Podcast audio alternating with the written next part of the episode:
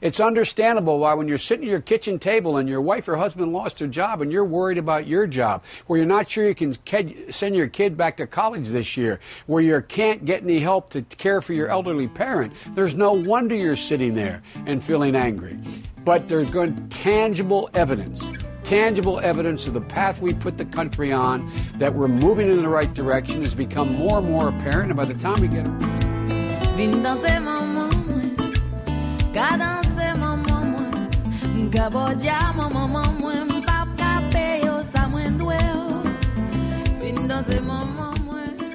Hello and welcome to Planet Money. I'm Adam Davidson. And I'm Alex Blumberg. It's Tuesday, February 16th. That was Vice President Joe Biden, you heard at the top, defending the Obama administration's strategy for fixing the economy. That was on Meet the Press on Sunday.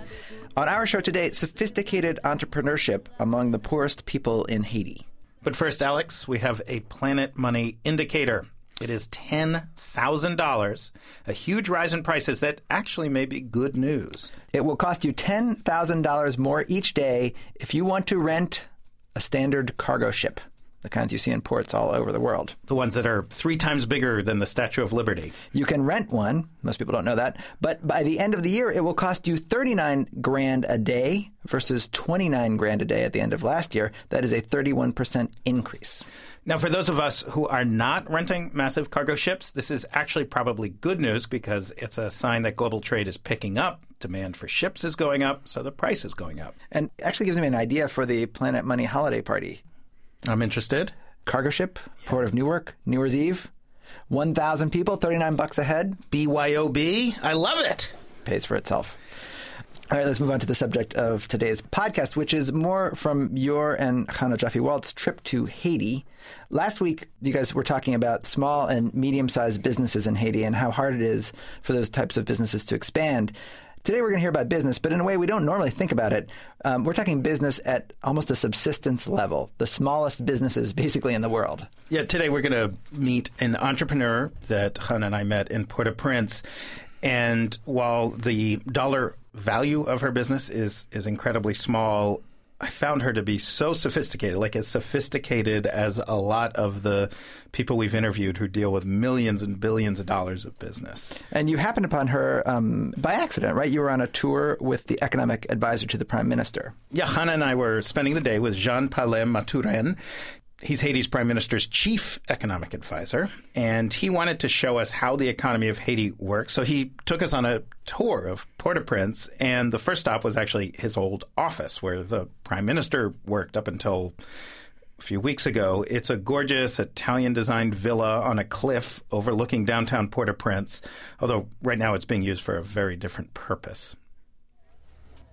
So this is a garden. This is, this is a beautiful patio. Backyard of the Prime Minister office. There's a nice swimming pool. Nice swimming pool. You have uh, trees, you have shade, you have everything. I, I can picture lovely parties here with. Yeah, di- norm- normally, it's used to have lovely parties. At uh, after the, after after January the 12th, uh, all these things has changed. Because right now we are seeing 1, 2, 3, 4, 5, 6, 7, 8, 9, 10, 11. You can't even count. You can't count. no, no. But we are seeing dozens and dozens of tents on this lawn. Directly in front of us, there, there's a family getting getting dressed and showering. Um, I mean, it's like we're standing in this family's bedroom. Yeah, it's they, they, they don't have any bedroom, they don't have any privacy, and you see there is no more life, no more dignity. Uh, I, I don't want to be undignified, but we just saw this woman. She was naked from the top up while she was showering out in public. Um, there's babies being changed. There's people trying to make breakfast. And no, not not breakfast. People trying to sell their goods. So it turns out, as Jean Palem explained, in all these tent cities, there are these little one person businesses, people carrying around plastic tubs filled with food. And right when Jean Palem and I were talking, we saw this woman selling stuff to that family that was changing their baby right next to us. And I have to tell you, she was this really skinny, really muscular woman, and she was carrying this massive tub on her head.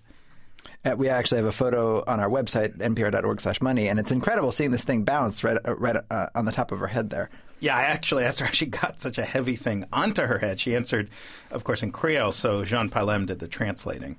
M kapab boase pou m fè Pase m gen ti moun Well- Kay m ekraze Okay. Well, sometimes it is too heavy. I request some people to help me to, to, to lift it on my head.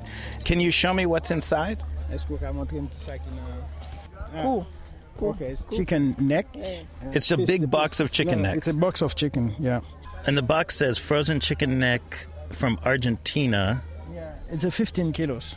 So that's like 35 pounds, 40 pounds. The 35, 35 to 40 pounds. And you have a cutting board and a machete. Yeah. Yeah. Yeah. By the way, quick correction. I looked up 15 kilos is closer to 33 pounds. Nice fact checking. Still, it's very heavy on your head. Right. So Jean Palem and I stopped and talked with her and had her explain how her business works. Her name is Yves Jean Baptiste, and she explained that this business of carrying chicken necks in a tub around a tent city is a huge step down for her. Before the earthquake, she had a thriving small business. which she explained to you guys how it worked. There's a small microcredit bank that would lend her 5,000 Haitian dollars. That's around 600 US. She would take that money and go to the border of the Dominican Republic. Remember that Haiti and the Dominican Republic share the island of Hispaniola. Dominican Republic is certainly not wealthy by U.S. standards, but it, it's a far more prosperous country than Haiti is. So Yves Rose would take the bus a few hours to the border, buy some goods that were not available in Port-au-Prince, or, or at least were cheaper in the Dominican Republic, and bring them back. All sorts of goods. Uh, corns, corns, oatmeal, uh, flour meal. Uh, f- um, so that's that's partly uh, uh, alimentation products. So she's a wholesaler, a very small level wholesaler. Very small level. She went. She she go to the Dominican Republic. She buy for with the five thousand uh, Haitian dollars that she has borrowed from the microcredit institutions. So she come back here and she redist- she retail to those people who has shops mar- and, and small uh, boutiques. And after that, uh, every every chaque combien de temps récupérer comme ça? Chak 15 jou Every 15 days, she get back to them to collect her money back. And So she month- extends credit. yeah, yeah. She she borrow from the bank. She she she go to the Dominican Republic, come back with she retail to those uh, resellers, and 15 days later she get back her. So she has close to two turns of the money per month. So, just to make clear, she's not just borrowing the money, buying stuff, and selling the stuff. She's borrowing the money and then lending it out again, basically. She's giving these shop owners the goods on credit, and then she's collecting money once they sell the goods. This is a common business practice all over the U.S., you know, consignment. It's done in bookstores and supermarkets and wine shops. And Wall Street. Exactly. And that's actually a really good example because, like any banker, she is borrowing at one rate and lending out at a higher rate and keeping the difference. And instead of lending out mortgages, she's lending out foodstuffs, but it's the same basic business model. It's interest rate arbitrage. And that alone is really complicated and hard to keep track of. But she also has 10 different clients, those shop owners that she sells the goods through. She has a bunch of different products with obviously different prices and different levels of demand. She has to monitor interest rates. She has to monitor customer demand, cash flow, loan maturities.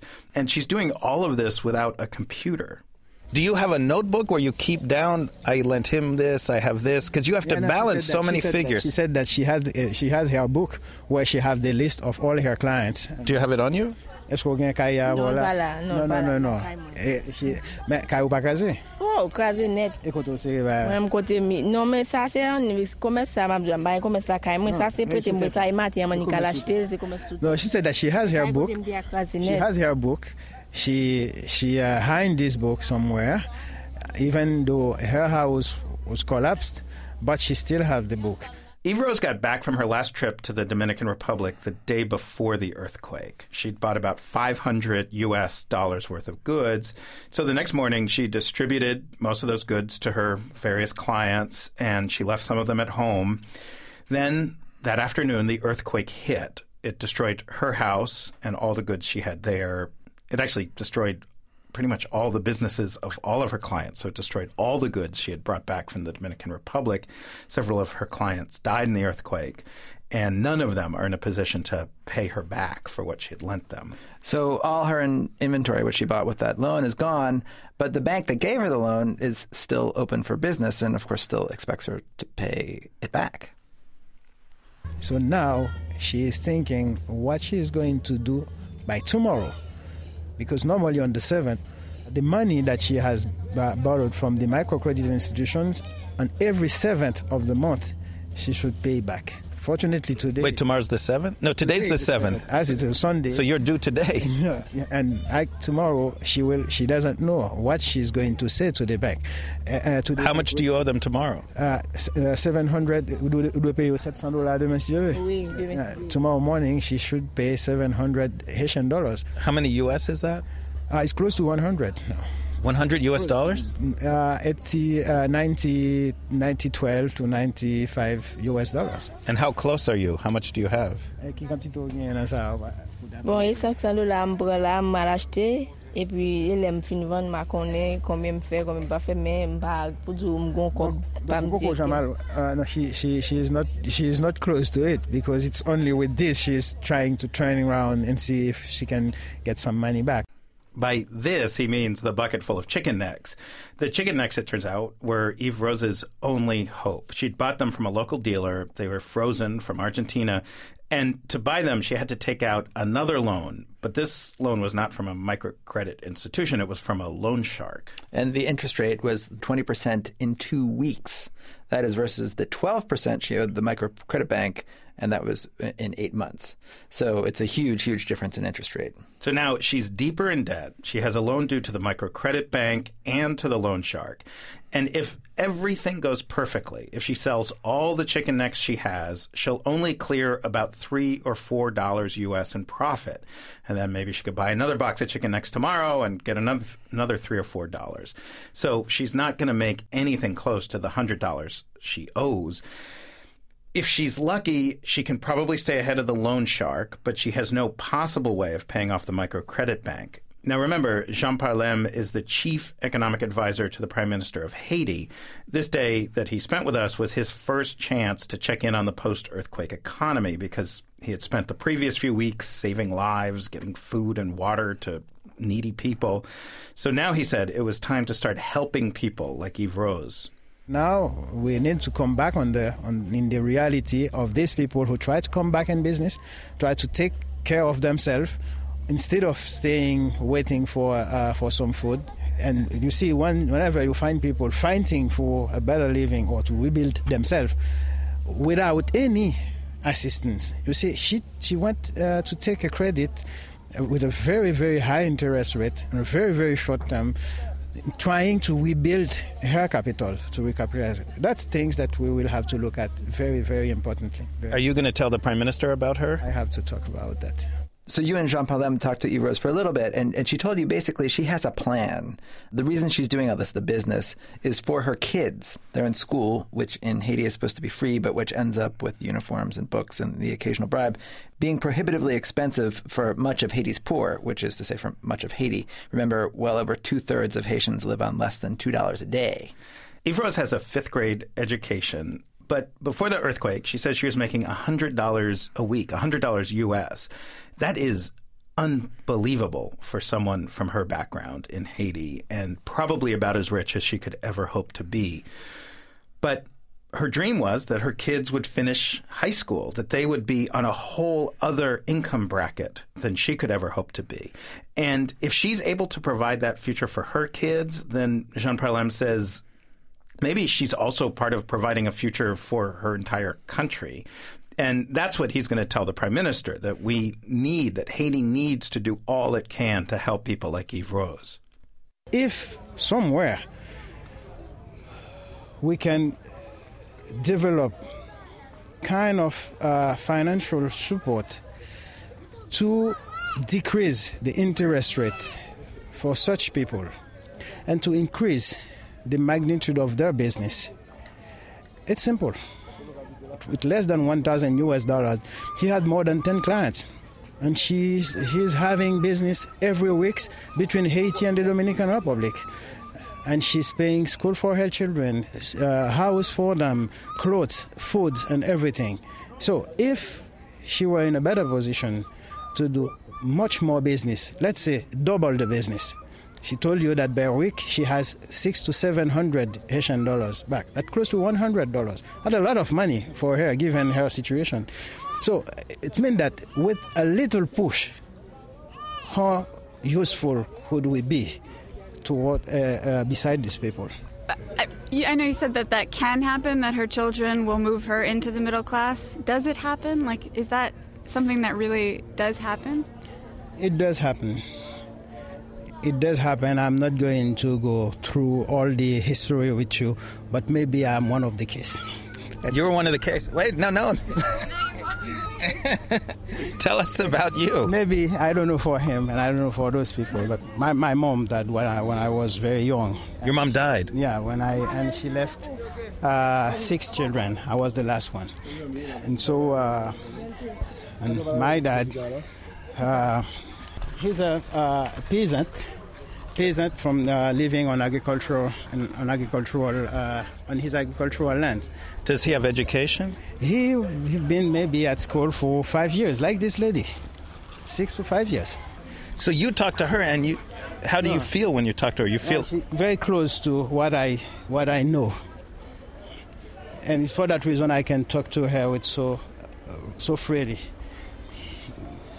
So the, the, the dream that she has is uh, is not too complicated. it's your father's dream. Uh, my father was told, told us that uh, I am not going to buy land to live for you because in the past in the country, the wealth that a family can transmit to his uh, children was partly the land. And uh, he said, he told us that even if I have some money, I'm not going to buy land for any one of you. I'm putting your wealth in your head. So I send you to school. Make your uh, do your best to learn. Is everything that I can give you is that thing. So take it and take it very seriously. Was that a good idea? I think he, that was the best advice that I've got in my life. At Planet Money, we've been talking about global poverty for months, but this conversation with Eve Rose really helped me understand it on such a deeper level. There's this Creole word that I kept hearing all the time in Haiti, brasser, and it means something like squeezing every penny out of every nickel, trying to make every little bit of money you have earn a little bit more. It's a very entrepreneurial idea, and Eve Rose epitomized it. She's she's clearly a master at brasser. But even someone as good as she is is in such a tenuous position. The earthquake obviously was was a huge shock to, to her and to the entire country, but almost any kind of shock. Let's say, you know, she broke her leg or she got robbed on the way back from the Dominican Republic or one of her kids got sick or one of her clients ripped her off. Anything like that, and she would be wiped out. She is on such a thin margin. So her only shot is to have nothing go wrong ever for her entire life. Jean Palem said this thing to you, Adam, that he's where he is today because he got one lucky break. His sister decided to work harder and pay for his schooling. And that's why he has a PhD and isn't an illiterate peasant like some of his cousins. And he says Eve Rose is hoping to give her kids that one lucky break, the same one that he got. And he says most Haitians, they don't even get that. They get zero lucky breaks. But most people in wealthy countries, we get so many breaks. We forget we're even lucky sometimes. We're going to check back in with Eve Rose in the coming weeks and find out how her business is doing, how her how her loans to the banks are doing. And we'll bring you more on that as soon as we find out. I think that wraps it up for us today, though. To see a picture of Eve Rose, visit our website, npr.org slash money. You can also send us your questions, your thoughts, your comments about Eve Rose or anything else you heard to planetmoney at npr.org. I'm Alex Blumberg. And I'm Adam Davidson. Thank you for listening.